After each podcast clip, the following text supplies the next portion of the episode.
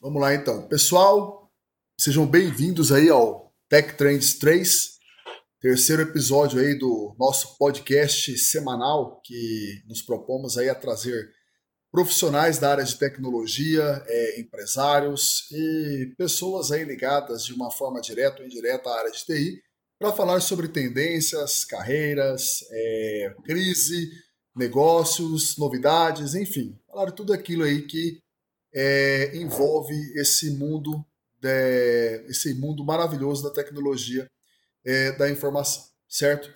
Bom, na, na noite de hoje nós estamos aí recebendo o pessoal da Sistemas BR, o Fernando e o João. E antes eu quero agradecer a presença de cada um, quero agradecer a presença dos professores da FATEC Jales, aí, o professor Alexandre Bernardes, coordenador do curso de Análise e Desenvolvimento de Sistemas, o professor Cristiano Pires Martins, professor Tiago Ribeiro Carneiro, coordenador do curso de Análise, ou melhor, do curso de Sistemas para Internet. E nessa noite, né, nós estamos recebendo aqui da Sistemas BR Fernando Nogarini, 31 anos, apaixonado por tecnologia, inovação e pessoas. Fernando começou na TI aos 15 anos, teve seu primeiro negócio aos 22 e quebrou aos 26, olha só. Mas se reinventou e hoje é líder de uma equipe incrível na Sistemas BR, onde aprende, ensina e evolui todos os dias. Sempre contente, mas nunca satisfeito. Ele se considera um eterno aprendiz, um lifelong learner. Fernando, muito boa noite, seja bem-vindo e dá um salve para a galera aí. Boa noite, boa noite, Jorge. Obrigado, boa noite, pessoal. Obrigado pela presença, pelo convite. É sempre bom estar aqui com vocês. A gente está sempre próximo aí à FATEC, né, contribuindo com o que a gente pode. É um prazer poder participar da, da formação e do aprendizado da galera.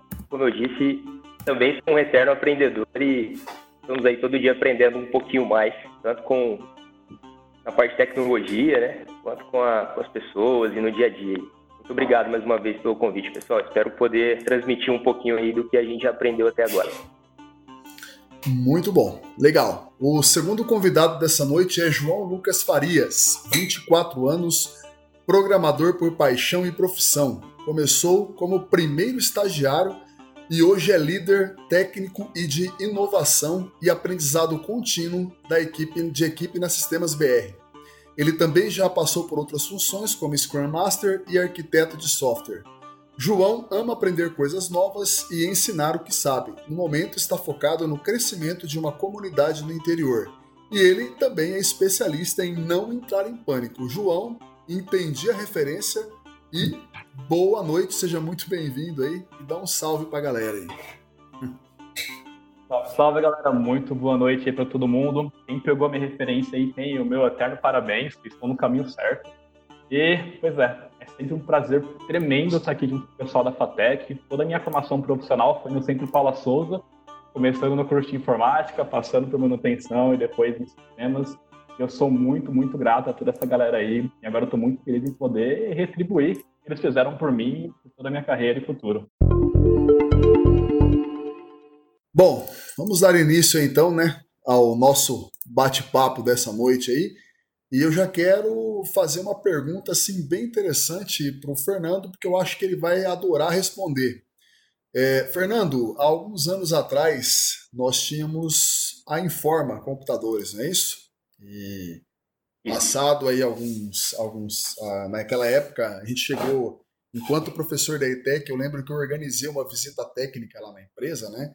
É, na época vocês trabalhavam muito com a parte de infraestrutura, vendas, é, manutenção, suporte e tal. Só que a gente percebe que de alguns anos para cá a empresa ela deu uma guinada, né, para um sentido totalmente diferente, né? Vocês se tornaram aí a Sistemas BR e hoje atua aí no principal front é o desenvolvimento de softwares. E eu gostaria que você falasse para a gente aí de como foi essa, essa, essa caminhada, né? O que vocês faziam lá atrás e o que levou vocês a mudar aí é, de maneira tão radical assim, né? Sair da parte de infra, suporte, manutenção, vendas e ir para a parte de desenvolvimento de sistemas. Posso, posso começar? Vamos lá. Eu, eu, eu tava nessa visita aí que o Jorge organizou, tá? Ah, Me legal. Legal. Obrigado, Jorge, pela pergunta. É, e eu tenho foto, eu tenho uma foto dessa visita. Ah, Achei, ah, cara, faz poucas semanas eu revivi esse momento aí, eu achei uma foto muito bacana. É, várias pessoas ali interessantes na foto lá. Pessoal, alguns alunos vieram a ser hoje, trabalham até com a gente. Jorge, como você bem, bem citou, realmente, é, a gente veio da parte de, de infraestrutura. É, para quem não me conhece, é, a minha formação realmente desde o início sempre foi voltada para a parte de infraestrutura. Então, eu comecei a trabalhar já numa loja de, de informática, formatação básica, manutenção de hardware. E ali eu fui tendo meu primeiro contato com Linux na época. Para mim, aquilo era, uou, o que, que é isso? É... Shibata, todos vocês conhecem, vai lembrar muito bem dessa época do Mirk. Foi quando eu fiz meu primeiro código, a época do Mirk Scripting, canal de Jales. É, Shibata tá aí, né? Sword. não deixa, não me deixa falhar a memória. Bons tempos. E, e ali foi quando começou minha paixão. E pouco tempo depois tive a oportunidade de ir para Informa.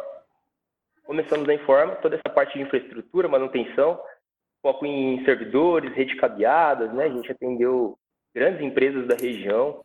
Teve um, um momento ali, acho que em 2012, por aí 2013, a gente atendia uma boa parte das grandes indústrias aqui da região. Foi muito, um momento muito bacana, me especializei legal nessa parte de segurança de dados, com servidores, né?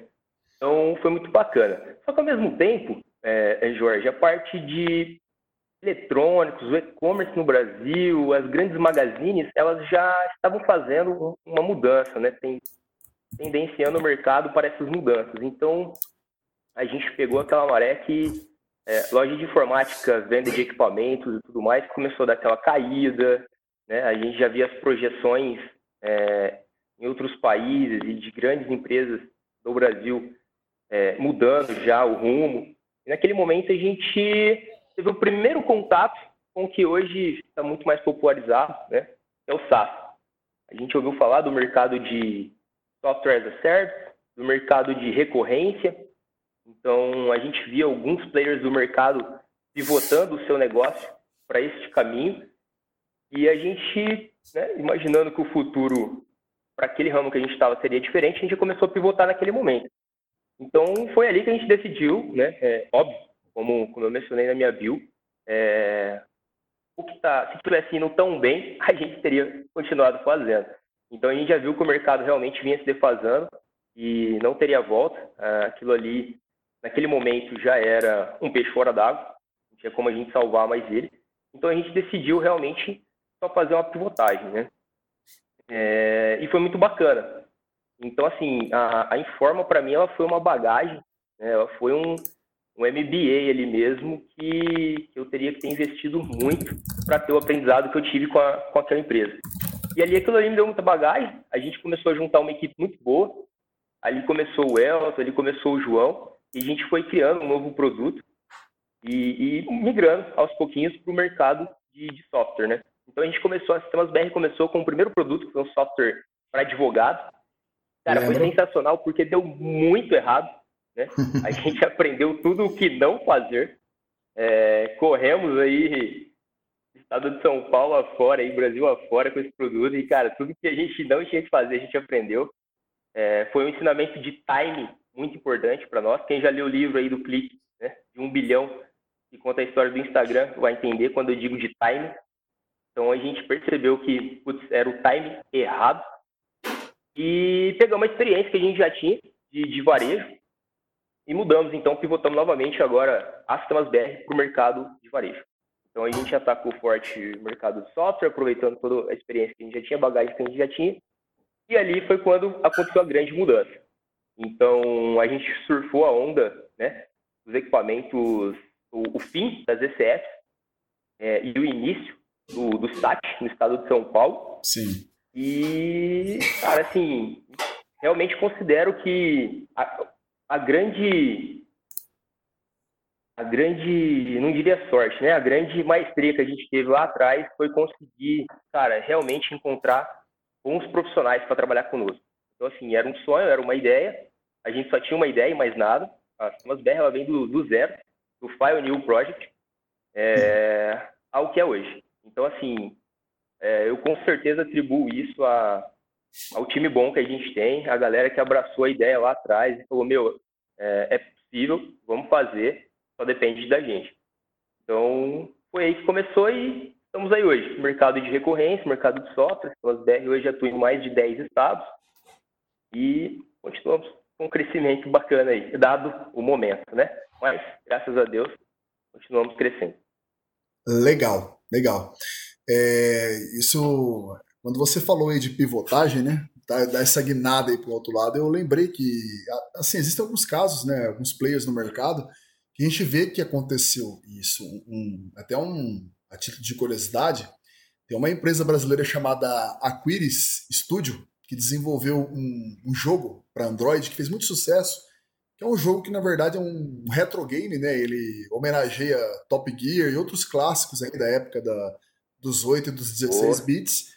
E quando eu fui pegar para entender a história dessa empresa, eu falei, cara, que legal, a empresa brasileira desenvolveu um game assim tão popular. Fui atrás de saber. E os caras eles atacaram assim para todos os lados, né? E já desenvolveram software comercial, software de automação. E aí uma das falas do, dos caras foi o seguinte: olha, a gente é uma empresa orientada ao mercado. Onde o mercado apontar, a gente vai apontar.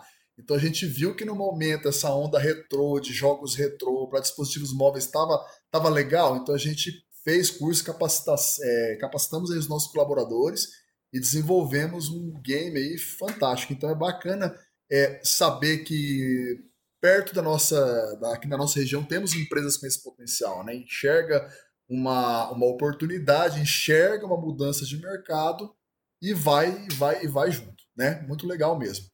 É, bom, passando a palavra agora para o João Lucas, né? O João, eu conheço o João há muito tempo. O João, inclusive, eu vou até fazer uma cobrança aqui, tá? Porque o João ele foi o primeiro estagiário da Sistemas BR, indicação minha, né? E vale ressaltar que a gente só indica quem tem capacidade, quem tem condições, né? O Alexandre, o Thiago tá aí, sabe disso, a gente não indica é, qualquer um, né? E eu falei pro João, João, primeiro salário é meu. Ele, não, professor, tranquilo, até ontem. Quem sabe hoje ele resolve, né? Dar o salário que naquela época o salário era modesto, agora já é. Deve ser um salário, né? Assim, já né, gordo, né? Fortinho, assim, né? Mas, João. Vai comprar um. É... Vamos lá. É... Eu gostaria que você introduzisse aí, né, a sua presença no evento de hoje, aí, falando um pouco aí da sua trajetória, né? A gente, como você bem disse, você é, toda a sua carreira, é, a sua formação profissional aconteceu no Centro Paula Souza, você passou pela ETEC, pela FATEC, você foi intercambista, né? Ficou um mês lá nos Estados Unidos na época que você estava na ETEC. E eu gostaria, assim, que você falasse um pouco aí da sua trajetória, é, desde quando você estava na ETEC, na FATEC, né? O que você desenvolveu e como que você foi contratado aí na Sistemas BR e o que, que você está fazendo atualmente hoje aí e por que você gosta de trabalhar nas sistemas BR. Cuidado que o chefe está ouvindo. Vou tomar cuidado sim, mas seria bom que a gente tirasse ele da live por enquanto. Bom, uh, como eu bem disse, toda a minha formação profissional veio do Centro Paula Souza. É, eu nem sempre morei aqui no, no interior de São Paulo. Eu era de São Paulo, da grande São Paulo.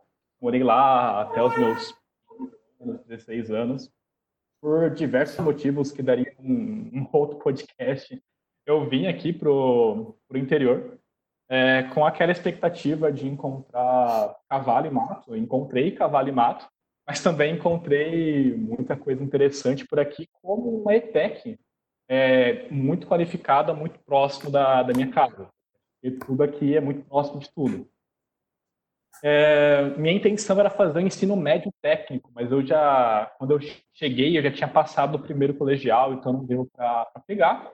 E aí eu fui tentar fazer o curso de, de, informática. Eu lembro, na época, que eu não queria fazer o curso de informática na ETEC, porque eu achava que eu ia, sei lá, um ano e meio, eu ia aprender 300 maneiras diferentes de como formatar um computador. e comecei a, a fazer, eu lembro muito bem da primeira aula que eu, o Jorge e a professora Fabiana estavam reunidos, porque tinha muito aluno no, da, do curso, e aí dividiam em duas turmas distintas, reuniram essas duas turmas para passar essa primeira aula, que é a primeira aula do meio. Eles começam falando que não vai ser um curso de informática básica, que eles não vão, que a gente não vai aprender a mexer em Word, Excel. A gente está lá para formar programadores. Bom, acho que atingiram o objetivo muito bem. Nesse primeiro dia eu já percebi que eu estava completamente enganado sobre como seria o curso e eu sou muito grato por, por isso. A partir daí, eu percebi que eu, que eu não precisaria mais ser só um consumidor do computador, mas poderia dar ordens a ele e, através do, do caos eletrônico, criar vida, criar coisas úteis e algumas não tão úteis, mas bem engraçadas. É, eu acabei me apaixonando por, por tudo isso de programação. É, no segundo semestre de informática, eu me lembro do Jorge chamando eu e um grande amigo também, Vitor, é, num canto e falar, ó, no, no final do curso, é, tem um intercâmbio é dado para um aluno por unidade, aquele que maior nota e maior frequência, e vocês dois são bons candidatos para isso. É, não precisaria desse incentivo para dar tudo de mim no curso, porque eu realmente estava amando, mas essas frases também foram muito importantes para eu conseguir realmente me doar ainda mais. E aí foram esses um ano e meio de dedicação intensa para conseguir realmente ganhar o, o, intercâmbio. Conseguir a maior nota, a maior frequência da unidade e um agravante que o curso na época era na ETEC sede, que é lá no, no sítio, que bom, quando chovia virava uma lama de barro, uma piscina de barro, e era impossível de chegar até lá. Teve vezes que eu tive que ir com, com a minha madrasta, tive que ir sozinho no ônibus, brigando com o motorista, mesmo assim foi para conseguir e conseguir. Passei um mês em São Francisco, na Califórnia, não perto. É, foi uma experiência maravilhosa também. Meu, meu inglês deu um pulo gigantesco nesse um mês que eu passei por lá, vivendo o dia inteiro. E isso graças, de fato, a, a todo o esforço que desprendi e a estar cursando no, no ensino no, no curso técnico da, da ETEC. Depois disso, me, me ofereceram um vestibulinho para fazer manutenção e suporte de informática. E eu fiz só para testar os meus conhecimentos de, do ensino médio. E acabei passando também. Por que não? Né? É, foi engraçado porque eu passei um semestre de manhã estudando no ensino médio, à tarde estudando manutenção e suporte de informática e à noite estudando informática. E no curso de manutenção também, nossa, tive ótimos amigos e ótimos professores. Me apaixonei também pelo, pelo Arduino. Consegui fazer pequenas coisinhas de, de automação. E são coisas que de vez em quando eu, eu mais claramente. Algo que, para quem gosta de, de realmente ver coisas acontecendo, não só na tela do computador, mexer com esse tipo de brinquedinho é bem interessante. É, depois que acabou o ensino médio, eu não tinha uma, uma, outra escolha. A escolha mais óbvia possível era ir para a FATEC. A minha formação é, não fui nem um pouco influenciado pelo professor Jorge, nem um pouquinho. Uh, pelos professores também, como a Fabiana e o, e o Yuri, não posso esquecer. Comecei, é, não me arrependo muito, pelo contrário, muito das coisas que, que eu aprendi e vivenciei por lá, não apenas as matérias, mas também a, a parte de soft skills, de conseguir conversar, de conseguir falar em público, de conseguir expor as minhas ideias sem estar gaguejando o tempo inteiro, foram coisas que são desenvolvidas lá, através de todos os trabalhos, seminários que passam. E aí eu fui, fui, fui evoluindo até que chegou a hora que eu precisava colocar em prática de alguma forma. É, conversei com o Jorge, na época ele estava coordenando a parte do, dos estágios, eu conversei com ele por, por dois motivos, porque ele estava coordenando a parte dos estágios, era com ele que eu tinha que saber toda a documentação que eu tinha que levar, e porque eu conhecia ele há três anos, quatro anos mais ou menos. Ele sabia das minhas capacidades, então ele conseguiria me indicar para um lugar adequado.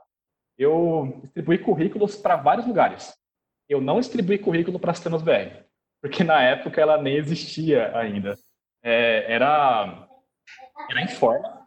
A Informa ela estava na rua Alvorada, se eu não me engano, era uma casa bem grande. Dentro dessa casa tinha vários cômodos, e esses cômodos eram as salas dos setores que tinham na empresa. Uma dessas salas era a sala do diretor comercial, que é o nosso querido Fabiano. Nessa sala tinha uma mesa pequena, e essa mesa pequena era Sistemas BR, onde o, o Elton estava falando, e na parede atrás deles tinha um diagrama de banco de dados gigantesco.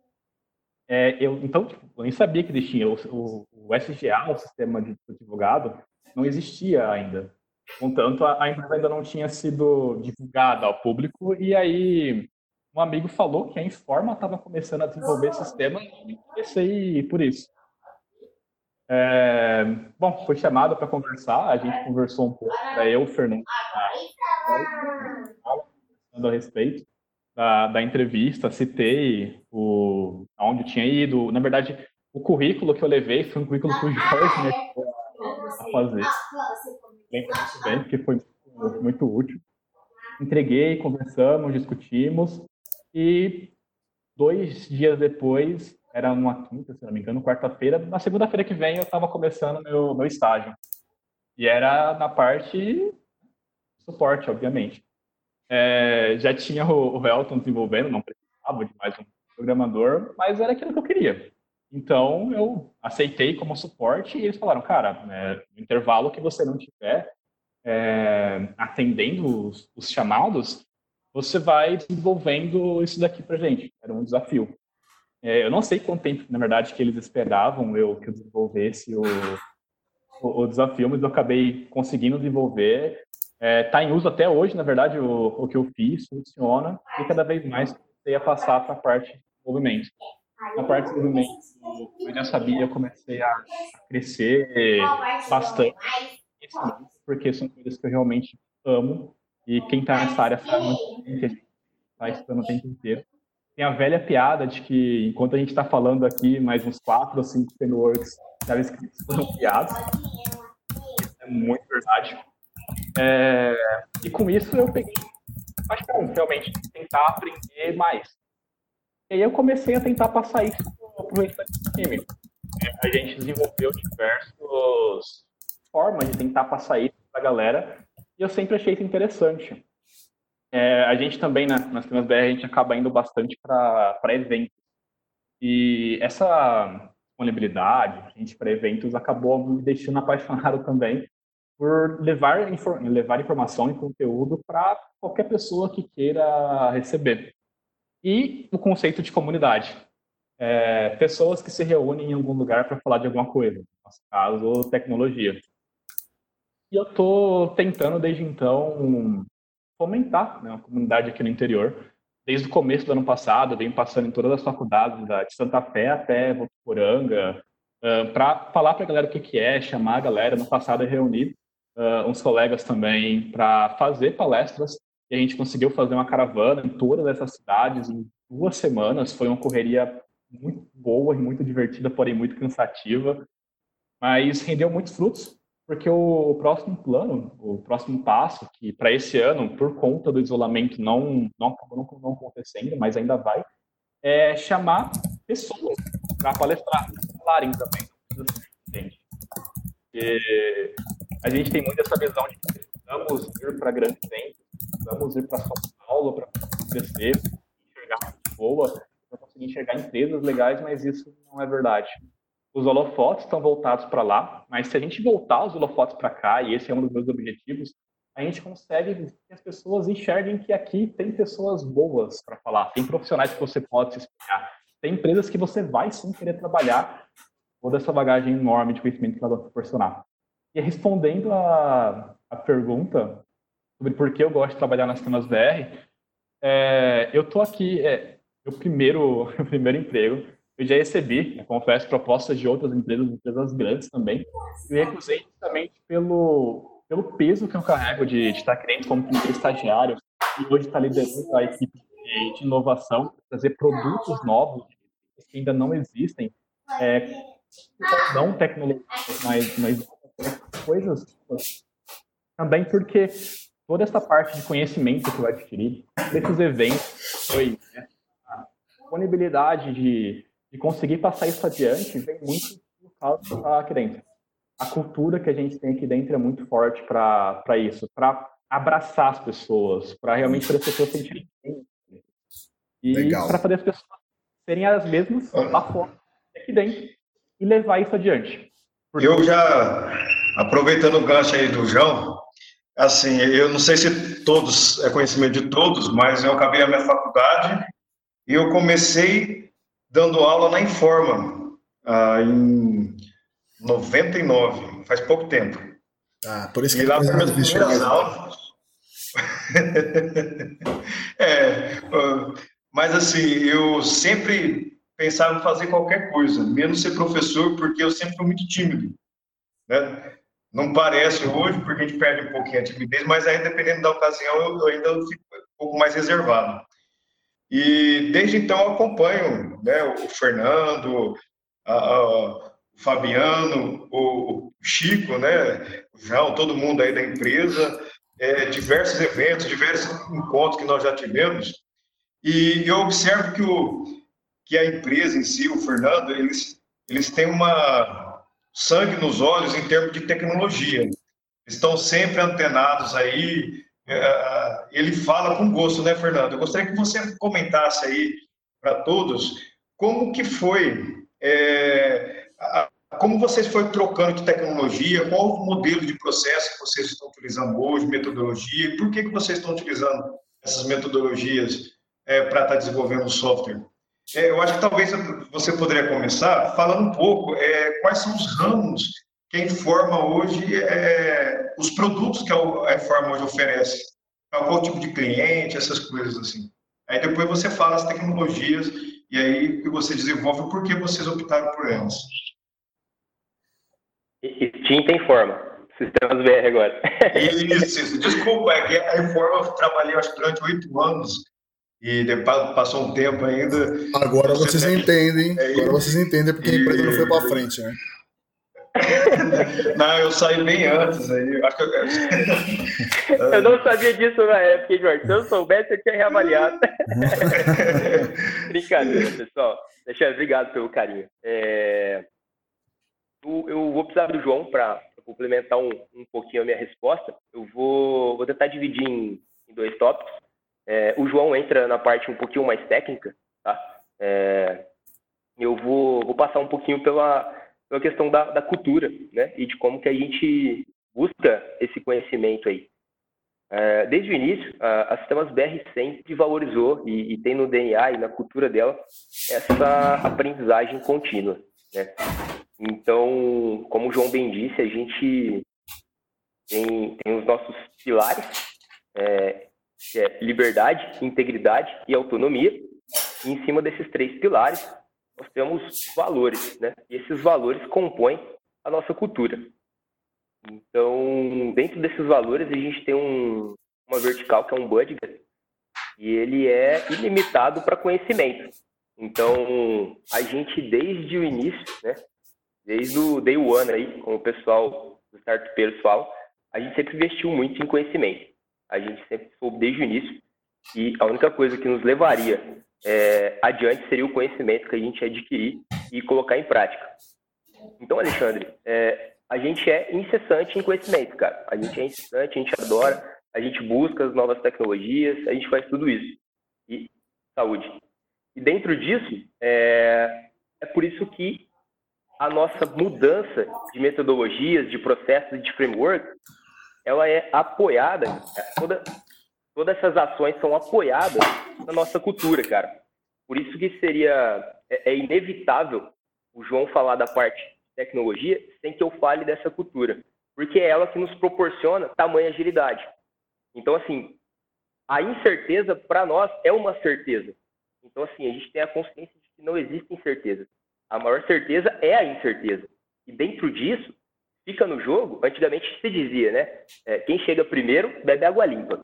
Recentemente eu ouvi uma diferente. do Vale do Silício da China, que é Learners Takes All. Então, cara, quem hoje tem a habilidade de aprender continuamente é quem vai beber água limpa.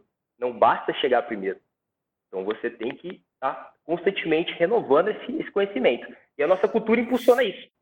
Então, para a gente chegar aqui, cara, vamos usar duas, três tecnologias diferentes. A gente, antigamente, agora tem mudado um pouquinho, vocês estão mais aí próximos dos alunos.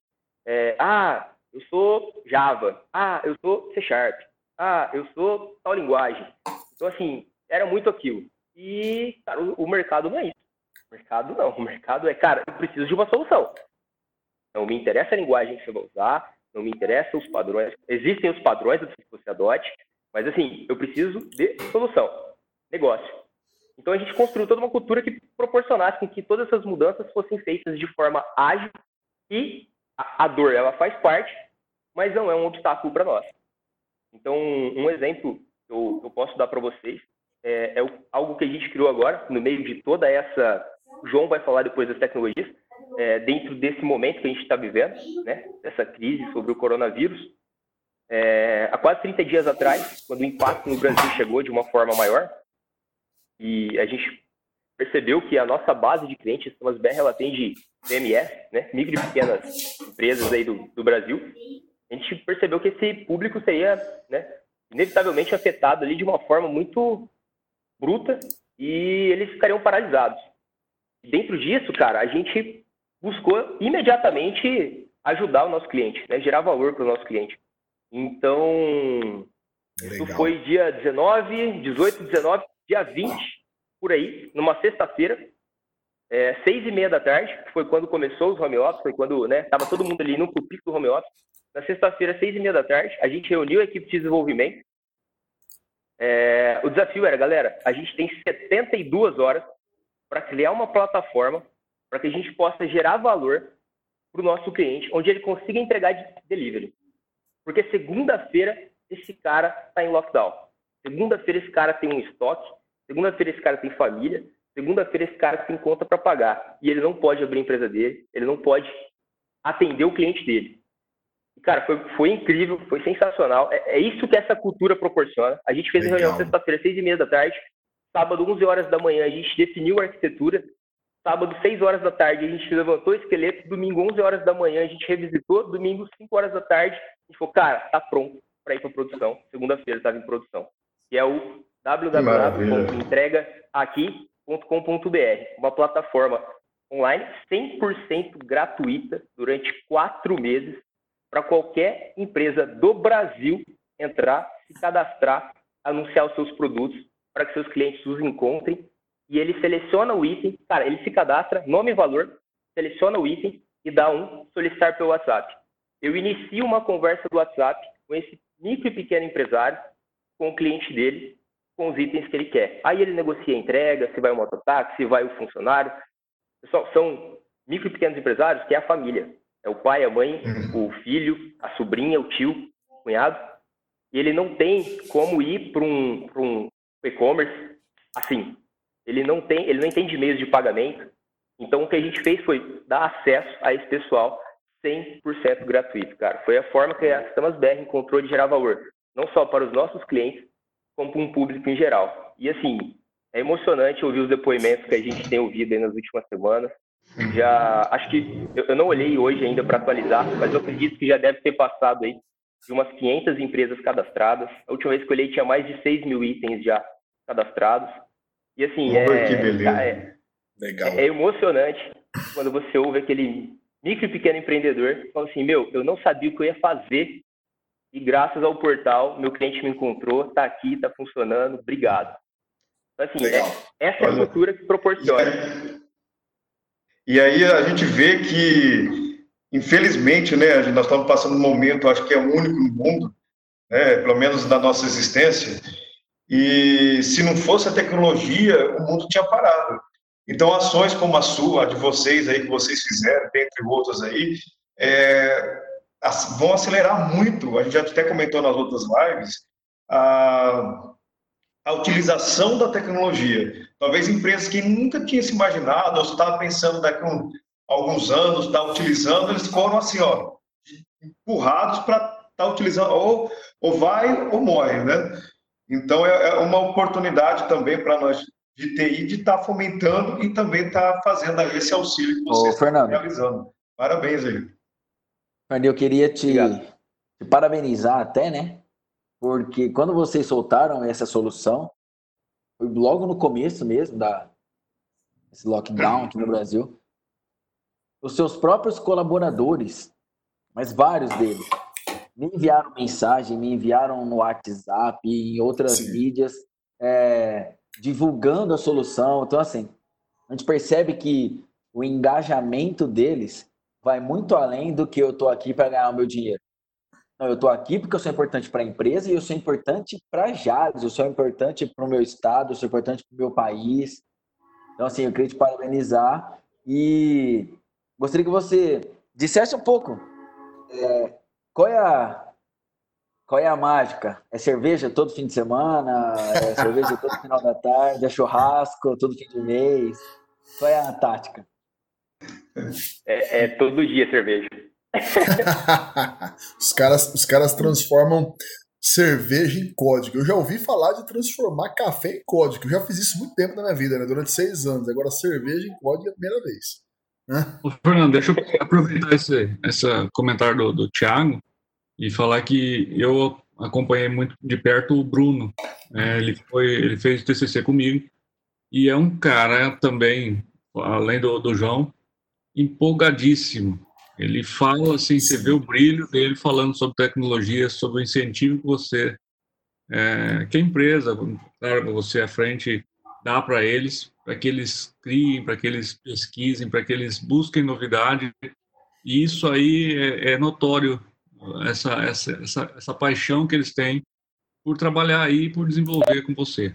Então, é, é, é gostoso de ver isso. A gente, é, em aula, fala dessa paixão que a gente tem que ter por, pelo que faz, e eu vejo isso, principalmente com o Bruno, que eu converso mais uh, normalmente, né? Perfeito. Obrigado pelo carinho, pessoal. É, e assim, né, brincadeiras à parte do vamos transformar cerveja em código, é, é, é acho que o, o, Cristiano falou muito bem ali, o, o Bruno com certeza é, transborda, né, cara, o olho dele, o coração dele quando, quando ele fala do trabalho, né, é, e, e, isso é muito comum, cara, para todos aqui nos sistemas BR. É, como eu disse no começo e, e reforço a todo momento, eu acho que assim, eu der mérito a, a uma pessoa, eu erro. Eu acho que, e se eu ganho os méritos, eu acho que eu estou errado. É, realmente, se a Sistemas BR consegue construir tanto, tão rápido, o mérito é da equipe. Porque, é, assim, tem muita gente boa envolvida. Os devs construíram a plataforma em 72 horas. É, a, o agradecimento, os parabéns que a gente recebe, é, é muito significante, porque, né, além do, dos parabéns de vocês, a gente recebeu alguns parabéns que foi muito bacana. Cara, a gente lançou essa plataforma antes da Magalu, que é considerada uma das empresas mais inovadoras do Brasil, antes do, da Americanas, antes do Grupo Sebrae, da, da, do Sebrae em si. Então, assim, cara, tem um peso muito bacana isso. O time vive isso. É essa paixão que nos move. E, Legal. E eu acho que não tem segredo, o, o Tiaguinho. não, tem, não tem segredo, cara. O, o segredo é isso. É, é, saber que a gente se prepara todo dia para esse desafio. E o Bruno foi um dos caras que puxou a frente do entrega aqui. Ele criou toda a arquitetura. Então, assim, todo o time abraçou a ideia dele, falou, cara, é isso, vamos junto. E foi, cara, foi madrugada dentro e, e por aí vai, sabe? Mas com certeza eu deixo assim o meu eterno, minha eterna gratidão a todo todo o time aqui que está aqui comigo hoje, porque, cara, é, é essa galera vive isso. É o que sempre fala, cara, tem Legal. muito braço, sabe? E é Legal.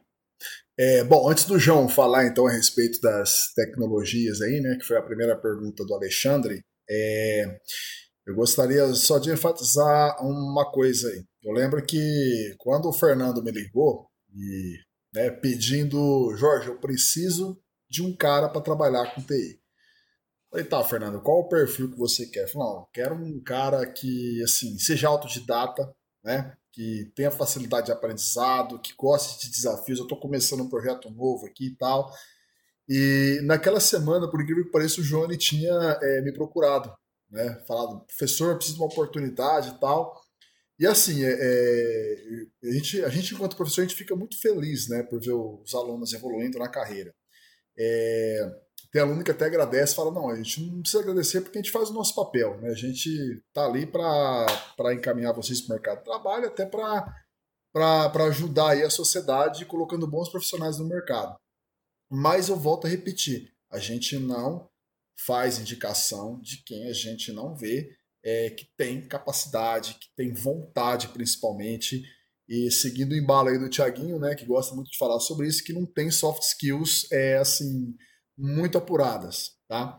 É, então eu lembro que eu, sem medo de ser feliz, eu indiquei o João, cara, e o João deu muito certo lá, e eu fico muito feliz quando ele fala com esse brilho nos olhos aí, né, da importância que ele tem aí no, no dentro da empresa, né? Isso vai muito, Fernando, enfatizando mais uma vez, cara, essa questão aí do mindset de crescimento que pelo jeito vocês adotaram aí, né? Não sei se você já ouviu falar do termo, mas é um termo aí da, da psicóloga Carol Dweck, que ela fala muito a respeito disso, né? A diferença entre o mindset fixo e o mindset de crescimento.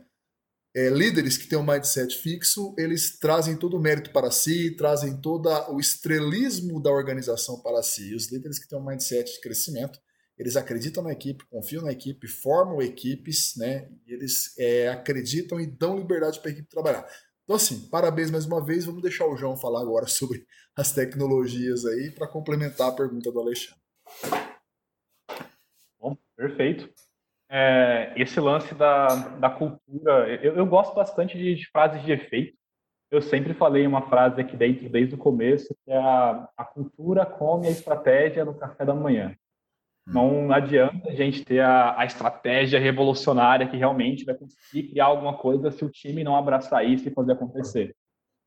Cara, o, o Fernando era três horas da tarde, falou, galera, preciso de todo mundo online às seis e meia para a gente bater um papo. Ele chegou, seis e meia, mostrou a situação, deu a ideia, a gente não, não sabia como fazer, a gente começou a discutir ali mesmo. Ninguém Ninguém em nenhum momento falou, você tá maluco, Fernando? Puta que pariu, como é que a gente vai fazer esse negócio acontecer para segunda-feira? É meu final de semana, eu não vou trabalhar no final de semana, sabe da hora essa? É isso. Todo mundo entendeu que o objetivo daquilo, velho, era ajudar as pessoas, era realmente tentar fazer alguma coisa para que a sociedade como um todo consiga se beneficiar. E isso foi o que, o que moveu todo mundo. A, a gente discutiu um pouco sobre o que fazer, nos, é, cada um ficou responsável por pesquisar alguma coisa. Eu fiquei. É, pensei que o caminho mais fácil seria desenvolver alguma coisa utilizando o WordPress, porque, bom, eu escrevi uma série de artigos aí chamados Não Reinvente a Roda. Então eu criei, eu, eu, eu parte de que eu consciente conseguiria fazer alguma coisa muito bem feita utilizando alguma coisa que já existisse. Só que através de várias pesquisas que a gente teve, na madrugada fora de manhã, acabou que não foi a melhor ideia. A ideia escolhida, de fato, foi a, a que o, o Bruno passou a madrugada também criando estipulando. E esse é outro ponto que eu acho bastante interessante, porque não foi a única ideia que existiu. Nós estamos em oito devs, existiram oito ideias diferentes. Uma ganhou e o time inteiro abraçou essa ideia. Não teve ninguém que tentou jogar areia naquilo que estava acontecendo porque não foi a ideia dele que foi escolhida. A gente viu que era realmente a que estava valendo e foi para cima. Dividimos o grupo em pequenos outros grupos para cada um ficar responsável por alguma coisa. Teve a galera que foi responsável pelo back-end. No back-end a gente utilizou C Sharp, é o que a gente realmente domina por aqui. Uh, utilizando. Dó sustenido. Dó sustenido. utilizando .NET Core, uma, uma estrutura muito similar a que o, o, Bruno já apresentou diversas vezes aí na, na FATEC mesmo, é, usando arquitetura excepcional para uma boa comunicação positiva e utilizando um, um, sabor de CQRS no backend também, para conseguir ter uma diferença entre o que, que é escrita de dado, o que, que é leitura de dado, para ganhar uma agilidade.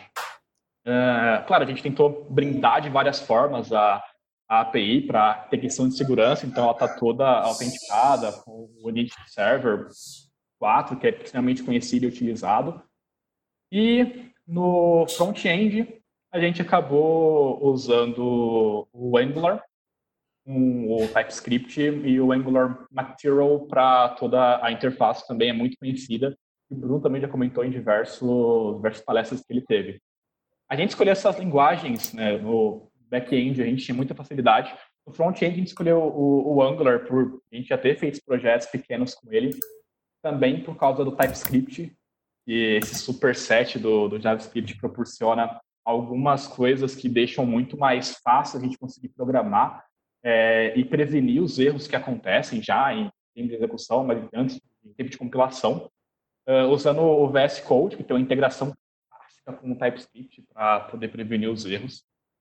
E aí uh, a gente estipulou também é, o CI/CD. Eu fiquei responsável pelo pelo Continuous Integration, Continuous Delivery. Então a gente conseguiu nesse meio tempo separar as pessoas para realmente ficar responsável por cada uma das coisas.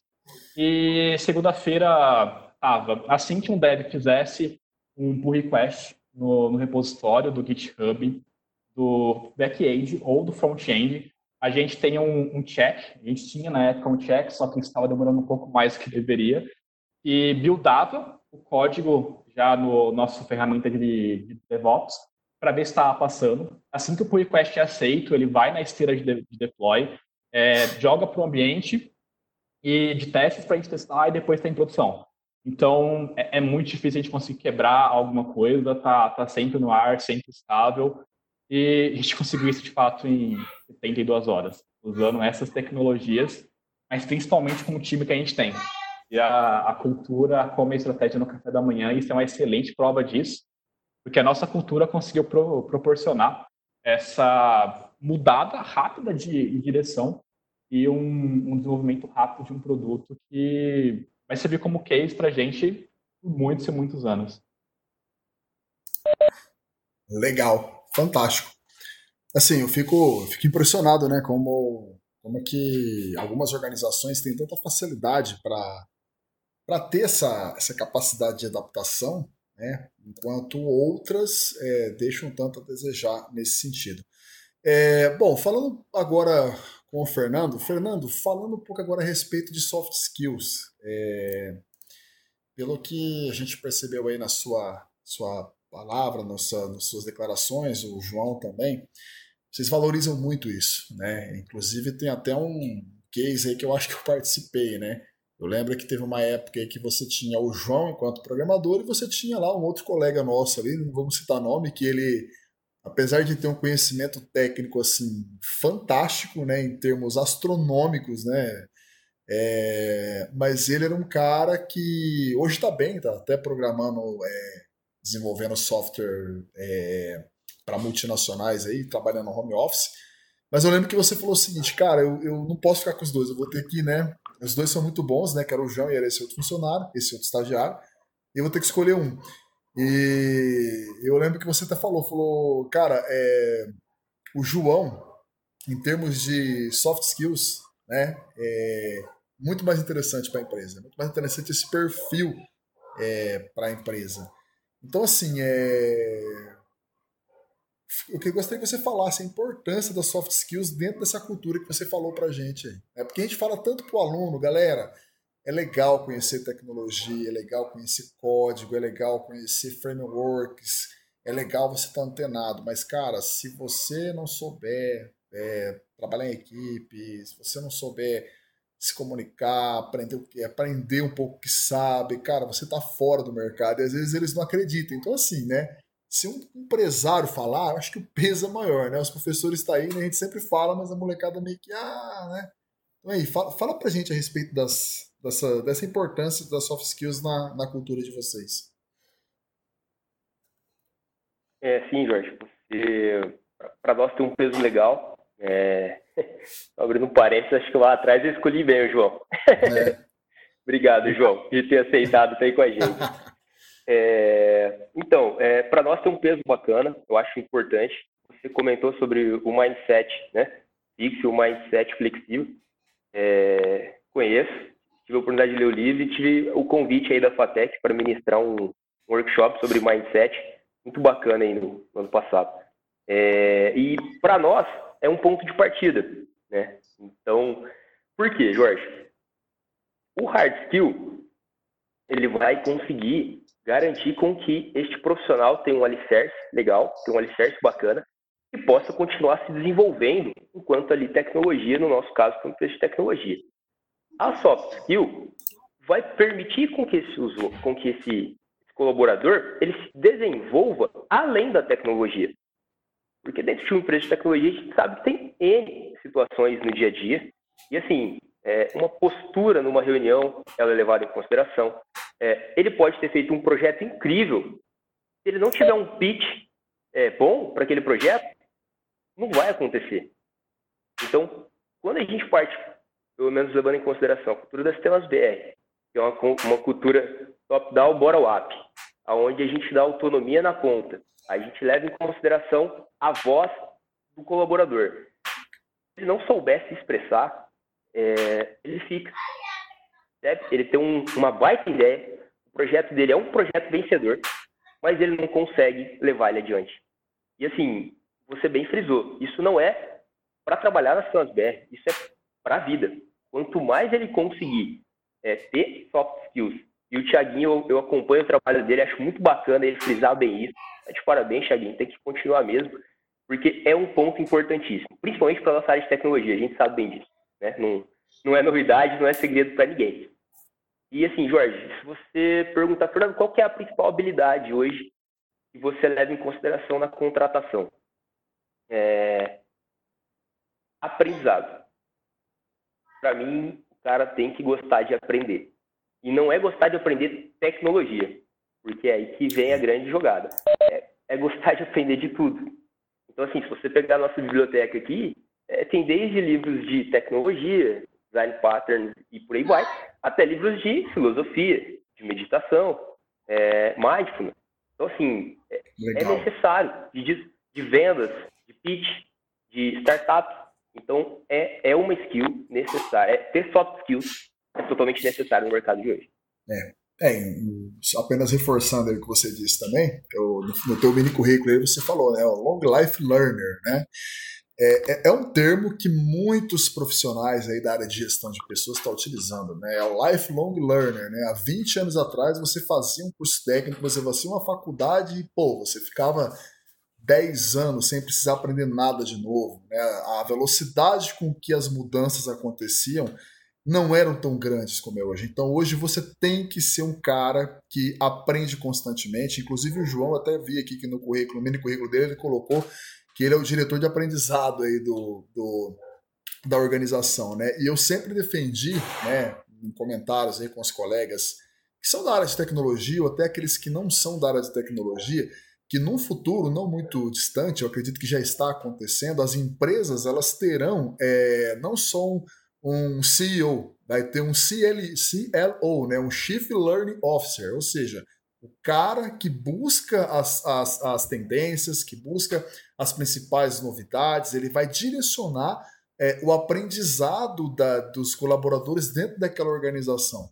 Então, assim, cara, é, ouvir você falar isso, ouvir o João também aí falando a respeito disso é, é fantástico. Eu acho muito legal isso e que realmente é uma das principais habilidades hoje que uh, o mercado exige essa questão aí do aprendizado do contínuo e e automotivação, né? Eu sempre falo para os alunos, né? nós, enquanto professores, falamos para os alunos: vocês têm que ser automotivados, não adianta você esperar um fator externo, você tem que ter uma automotivação dentro de si para que você aprenda sempre, certo? É, eu acho que já falei bastante. Tiago, Alexandre Cristiano, estamos aí já encaminhando para o final aí, né? Estamos aí com 50 minutos já de live. Vamos é, deixar os professores aí, o Alexandre o Thiago, fazer uma pergunta para os participantes aí. Rapaz, passou o tempo que eu não vi aqui, o papo tá bom. É, ô João, é, você falou um pouquinho das tecnologias, em termos de metodologia de desenvolvimento, é a última vez que eu estava conversando com o Fernando, vocês estavam usando um pouco de Kanban, com Scrum, como vocês estão agora nessa parte, João? Hum, certo. A gente usa assim ainda o, Scrum né? Um gostinho de Scrum, um gostinho de Kanban. Mas uma coisa bastante interessante que a gente tem por aqui é que o time de dev ele é dividido em times menores e os times menores têm autonomia para escolher o que eles desejam trabalhar. É, o time de que eu estou fazendo parte, o time de inovação, a gente realmente trabalha com o Kanban. A gente tem um, um pouquinho de cada coisa. O time que se sente mais confortável em trabalhar com Scrum e somente Scrum, ele vai trabalhar só com isso. O time que é confortável em trabalhar com Kanban e somente Kanban vai trabalhar com isso. A gente tem essa autonomia de poder escolher. Então tem um pouquinho de cada coisa aqui dentro. É, o que a gente mais utiliza na, na parte de inovação é o, o Kanban para ter essa, essa esteira contínua, para ter uma, uma entrega eficiente e, e rápida, passando também né, por, por Access Searcher no começo de tudo, para poder realmente saber se essa inovação que a gente quer é pertinente ou não. Ainda não é um laboratório que a gente vai poder viajar nas ideias, mas é uma inovação que tem que ter uma base sólida para trazer receita, porque a gente tem que sobreviver de, de alguma coisa também. A gente acaba pegando um, um pouquinho de cada. Legal. Maravilha. Eu queria, fazer uma pergunta. É, é o seguinte, ó. É, a gente vê muito aluno, e isso é, é uma questão recorrente, eu gosto até de perguntar para todo mundo que vem aqui.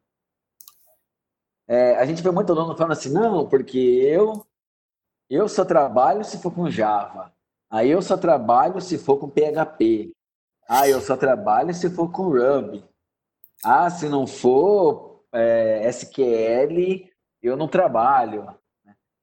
E a gente sabe que esse tipo de profissional é lógico que é, é, é preferível que a pessoa se especialize em uma tecnologia, mas que ela não vire as costas para as outras tecnologias, porque a gente não sabe que projeto você vai encarar daqui para frente, que tipo de tecnologia pode ser abordado, que pode vir a acontecer. É, qual é a visão das sistemas BR relação ao full stack? É assim que vocês enxergam mesmo o profissional quando vai contratá-lo? Tá. Primeiro o é... Fernando e depois o João. Ok. Tá. É... Cara, como eu também falei um pouquinho ali, deu uma, uma rápida passada nisso, que eu acho que não, não é. Quem dita tecnologia não é a escolha do profissional. Para nós, quem dita tecnologia é a solução. Então, a gente não senta e fala, cara, queremos fazer um portal em C Sharp. Não. Cara, qual é o desafio? Olha, o desafio é um portal em 72 horas para que faça X, Y, Z. Beleza. A, a, tecnologia é o último que entra na mesa para nós. Acredite, somos uma empresa de tecnologia. Mas é a última que entra na mesa. Cara, essa solução, aí vem todas as técnicas que, né, dá a gente falar aqui duas horas de acrônimos e de buzzwords, de design thinking, de prototipação e por aí vai, de MVP e tudo mais. Mas assim, basicamente é, qual é a solução que a gente quer resolver? a solução que a gente quer resolver é essa. A gente vai resolver essa solução. A gente tem três opções. Beleza. SSS. Cara, essa é a mais efetiva e a gente consegue fazer ela mais rápido. Aí a gente vem para a tecnologia. Qual que é a melhor tecnologia para que a gente consiga fazer isso mais rápido? Olha, a gente tem XYZ. Dentro das tecnologias XYZ, qual vai nos proporcionar escalabilidade? Beleza. Ó, no longo prazo, é essa. Mas ela é mais custosa agora. É, sempre a, máxima de feature, complexidade, custo. Então, essa é mais custosa. Beleza. Então, vamos pegar uma mais simples. Fernando, mas essa tecnologia não vai escalar tão rápido. Não tem problema. Adquire a dívida técnica e depois a gente paga esse débito. É, débito, né? Então, adquire, depois a gente vai pagando. Então, assim, é, a tecnologia, ela vem por último. E aí, óbvio, a gente tem uma cultura de aprendizagem. Galera, é essa daqui vão aprender. E por aí a gente vai. Legal. Perfeito. É, complementando, no, no, próprio entrega aqui, por exemplo, eu comentei sobre a, a cargo do, do CICD, do projeto, o Continuous Delivery e o Continuous Integration. E isso é capaz porque, dado é, essa cultura de aprendizado, poucas semanas antes desse projeto, a gente foi estendido para todos os, os, colaboradores, todos os devs, a possibilidade de fazer uma certificação Microsoft voltada para DevOps. E, bom, a gente fez, foi justamente esse conhecimento aplicado há duas semanas atrás, que no momento a gente não ia colocar esse produto, fosse extremamente útil, justamente porque a gente tem essa, essa cultura de aprendizado. É, sobre a parte do, do full stack, eu já participei em, em, diversos momentos da parte de contratação também, e essa parte a gente não, realmente não leva muito em, em consideração. A versatilidade, a vontade de aprender é o que mais leva. De, em termos gerais, o, o full stack é um termo que eu, particularmente, né, o Lucas falando, não me agrada muito, porque full stack, tá no português, seria a pilha toda, mas de onde até onde vai essa pilha? É só front-end, back-end? Você faz banco também, ou você faz análise de dados? Você faz tudo ou você faz uma parte? É o full stack de qual linguagem? É como se fosse contratar diversos profissionais em um só. E uma pessoa muito pouco experiente, que está começando na carreira e vai começar como full stack, eu acho que é uma responsabilidade muito grande, porque vão ter diversos cenários que você não vai conseguir abranger o suficiente. Um profissional bem mais experiente é, da vida, tem anos e anos, ele realmente vai conseguir lidar com situações é, muito melhor do que uma pessoa que está começando, então ele pode realmente considerar um, um full stack. Só que, em termos de tecnologia, quando a gente está saindo da faculdade, quando a gente está acabando o curso, tá começando a carreira, é muito comum a gente pensar em programar, em sentar numa, numa cadeira, em beber meu café ou a cerveja, que as pessoas aqui também, sair digitando que nem louco, cuspir código e colocar em produção e se apaixonar pela tecnologia. Isso eu acho um erro. A gente tem que se apaixonar pela solução que a gente está criando, é, pela, pelo problema que a gente está resolvendo, não pela solução que a gente está criando, porque ela pode não ser a melhor. A gente pode ter que destruir e começar de novo. A gente tem que, que sair da faculdade e perceber que programar por programar não te faz um profissional. Te faz um profissional é resolver problemas que são apresentados para você da forma mais eficiente possível no momento. E contrair débitos técnicos faz parte também às vezes a gente realmente vai ter que fazer alguma coisa que vai morrer dentro dos tempos. É um MVP, não tem problema, não precisa fazer perfeito logo de cara. Alguns débitos técnicos vão ser adquiridos, mas com consciência. A gente tem que, de fato, se apaixonar pelo problema que a gente vai resolver, não pela tecnologia que a gente vai usar ou pela solução que a gente vai aplicar. Legal. Alexandre? Gostaria de fazer Nós vamos... É, quando vocês falaram em soft skills, essas coisas, o Tiago complementou aí, né, de que às vezes o aluno quer escolher algo. É, queria que vocês falassem qual a pior característica que uma pessoa pode ter, um profissional pode ter dentro de uma empresa assim que vocês, assim, por, por, mais que ele tenha conhecimento, alguma coisa, qual característica pessoal vai ser, opa, isso aí, gente, não dá aqui na empresa, é, o que, que vocês poderiam falar sobre isso? Bom, Alexandre, é, eu acho que uma vez até a gente respondeu uma pergunta dessa, eu e o João, é o por que a Simas BR não contrataria, né? É, e eu acho que, assim, na nossa visão, pelo menos hoje, neste momento, é o oposto do que a gente falou sobre o aprendedor. É, a gente né, faz uma entrevista bem, bem completinha, legal. tenta entender é, o melhor perfil. Como eu disse, a gente busca pessoas que querem aprender, que são, assim, aprendedores e, é, citando o Jobs, né? Stay hungry, stay foolish. Então, assim, cara, é faminto mesmo. cara que, meu, vem, me, me manda que eu quero. Hoje, para a gente não contratar se a gente não sentir esse tesão. É, é, é isso. Senão a gente traz para dentro, cara. A gente é, observa que cada vez mais as empresas estão investindo bastante nesse, nesse contrato né, dos seus funcionários. E, e a gente está vendo que um dos requisitos não é só o conhecimento. Né? Então, tá, vocês estão mapeando bastante essa outra é, essa outra vertente que é realmente essa vontade de fazer a diferença dentro de uma empresa, né, de fazer parte de uma equipe. É, é uma coisa que a gente, nós professores, sempre falamos bastante, e às vezes a gente fica até taxativo, mas é realmente algo que vai fazer diferença como pessoa e no mercado de trabalho. Isso aí. Perfeito, cara. Não, Isso aí. Não, não vejo como ser diferente. Fernando, a, a, título de curiosidade aí, é, quantos funcionários tem a empresa hoje e quantos são FATEC ou ex-FATEC? Ah, eu diria que 50% ou mais, né, João? 50% ou mais aqui é ex-FATEC. Ou tá fazendo o curso, é, acho que mais. Vai beirar uns 70%, cara, tranquilamente. É mais fácil contar os que não são do que os que, que são. Deixa eu ver. Ô, ô, Fernando, nesse momento agora de que nós estamos passando, de né, que a gente tem que ficar é, recluso, é, como que o sistema BR está passando esse momento? O pessoal, algum ou outro está indo para a empresa, está fazendo tudo de forma remota? O que, que vocês estão achando desse novo modelo de trabalho que foi imposto para todos aí? É, pergunta boa, cara. É, para nós, acabou sendo natural o home office, porque a gente já tinha essa cultura. Então, já tem, tinha profissionais já ficavam, é, time de dev mesmo, eu sei lá quando essa galera tá por aí, já tem essa liberdade, sempre teve.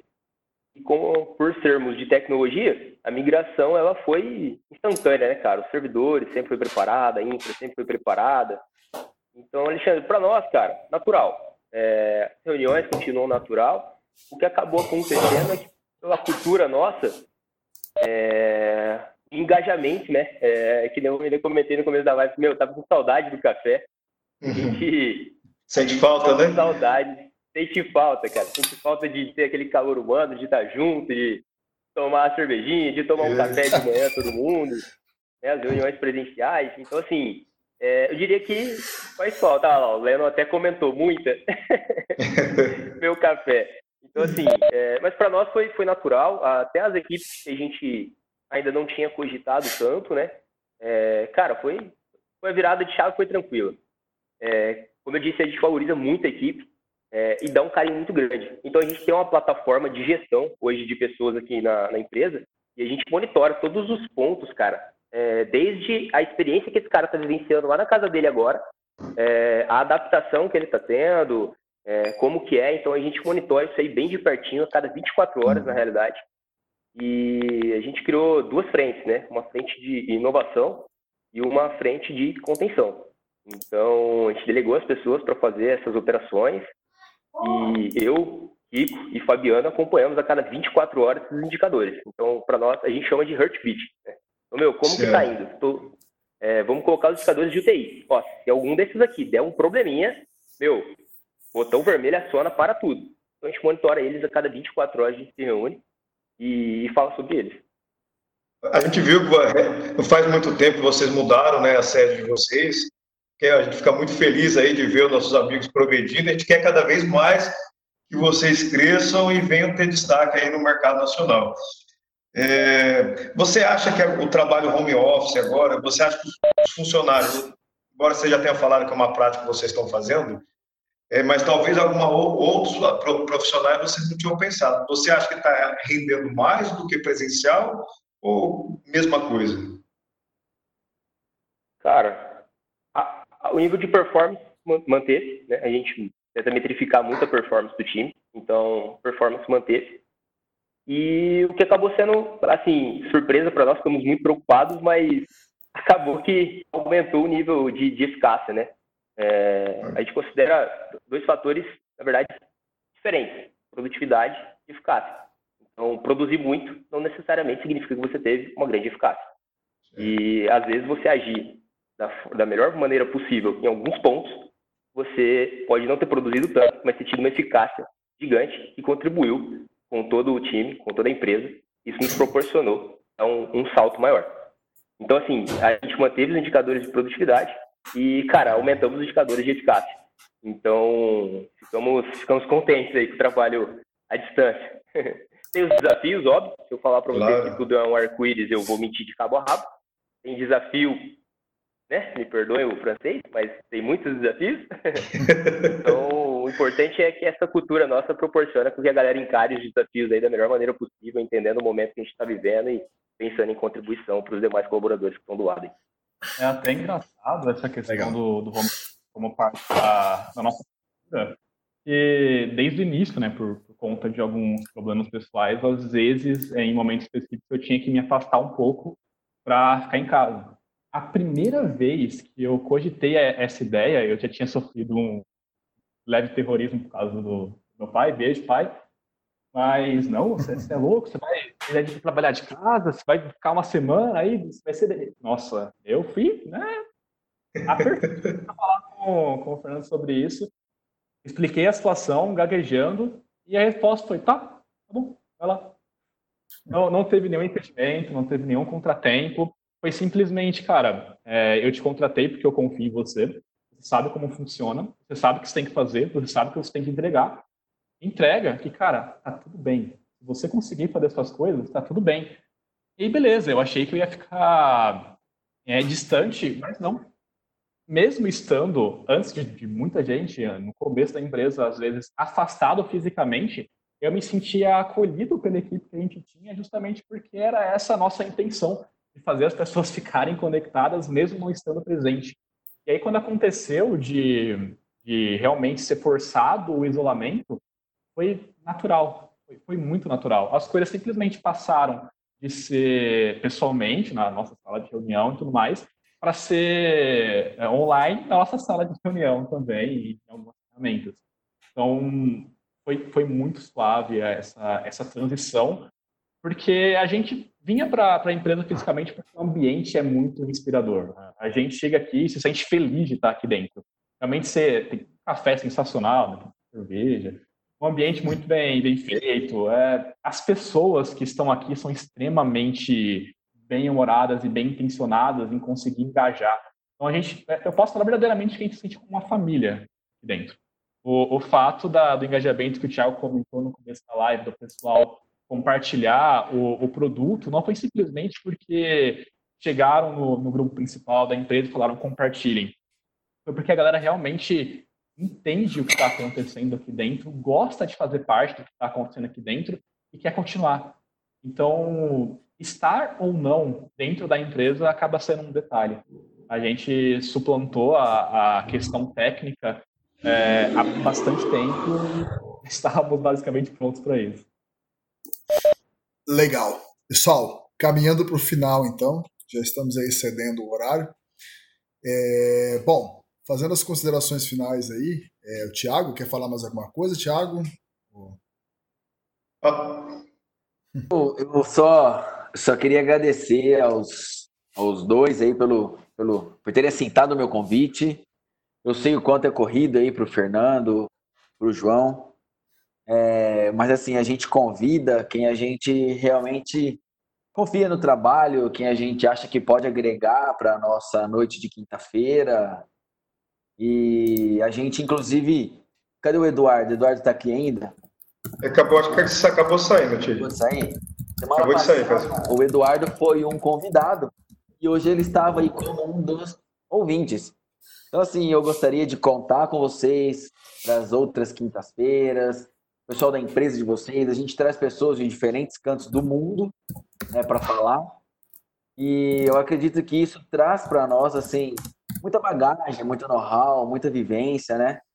E vocês fazerem parte disso, para nós da FATEC, é uma questão assim de muito orgulho e que nós somos muito gratos a vocês. Beleza? Obrigadão e boa noite, senhor. Legal. faço das palavras do Tiago Asbias, né, para não ficar redundante, né, mas agradecer mais uma vez aí o Fernando, o João Lucas, a todos aí que estão presentes. Nós temos aí o o professor Cristiano, o Rogério Leão, tem mais algum professor aí que eu não, que eu não citei, mas uh, todos os ex-alunos, alunos que estão presentes. Então, eu tenho aprendido muito com, com essas três lives que nós fizemos e, e a gente faz o convite para que né, venham nas próximas, a gente vai estar trazendo profissionais de outras empresas também. Então, tem sempre muito estar agregando aí o nosso conhecimento. Valeu, valeu mesmo. Legal, pessoal. É, bom, estamos encerrando então aí o episódio 3 do nosso Tech Trends. Lembrando que este áudio estará disponível na íntegra no nosso podcast, disponível em várias plataformas, né? Provavelmente amanhã já vou disponibilizar os links para que vocês possam ouvir aí na sua plataforma favorita. Bom, faço minhas palavras dos colegas aí, agradeço ao João e ao Fernando. Muito obrigado pela participação, obrigado também a cada um que esteve conosco aí.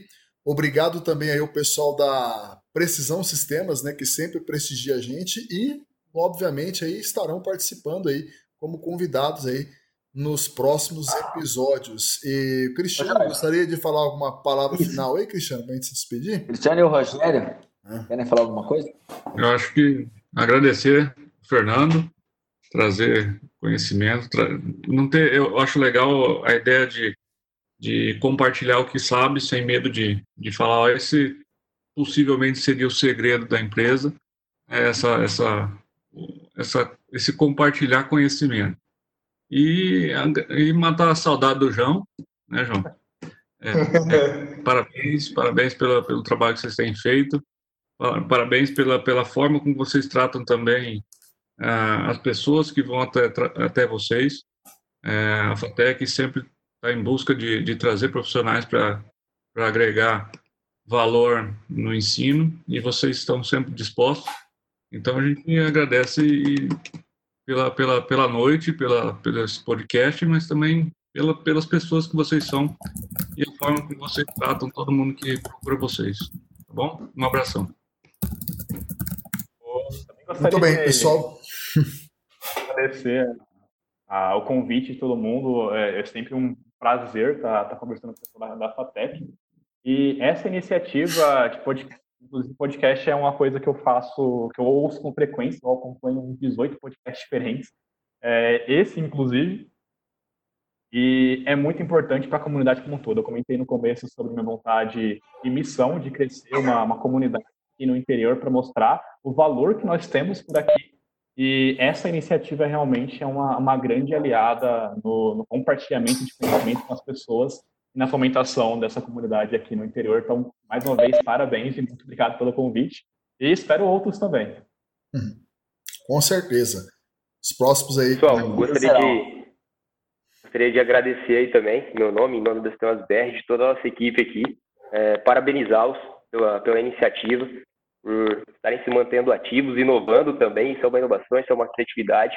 É, cara, eu agradeço demais o carinho de vocês e tenho certeza que é recíproco. Eu sempre posso reforçar com as pessoas que me perguntam, cara, e a FATEC? Cara, a FATEC é excelente, tem bons professores, tem uma boa grade.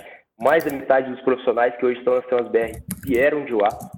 E, cara, assim, vejo o quanto vocês se esforçam para estar sempre atualizados, buscando coisa nova, e tem uma sinergia gigante com tudo que a gente falou aqui, com tudo que a gente prega. Então eu acho que por isso que essa vibração nossa é, é tão boa nesse sentido aí, de estar sempre buscando e entregando conhecimento para o pessoal. Parabéns mais uma vez pela iniciativa, agradeço aí a contribuição e espero que sejamos convidados para novas. e ó, Tiaguinho, vou cobrar cerveja, hein? Pode cobrar. Pode cobrar. Da próxima vez que te perguntarem e a FATEC, Falou, a FATEC é boa, tem bons professores, excelentes professores e o Jorge. Tá. é. é verdade. enfatiza e o Jorge, porque ele é, ele é, é acima da média, entendeu? Então, é. Né? É. Mente brilhante. Ó, é. E a cerveja vai rolar. Isso aí, pessoal. Obrigado, então. Tamo junto aí. Na próxima semana aí, vocês que nos acompanharam, teremos novos episódios. E obrigado mesmo aí, tá? Fica, fica ligado aí no nosso podcast, postei o link aí no chat. E com certeza na, nas próximas edições aí o João vai voltar, o Fernando vai voltar para fazer um bate-papo um pouco mais centralizado em algum tema, alguma coisa aí que a gente vai evoluir junto aí, beleza? Obrigado, pessoal, e até mais.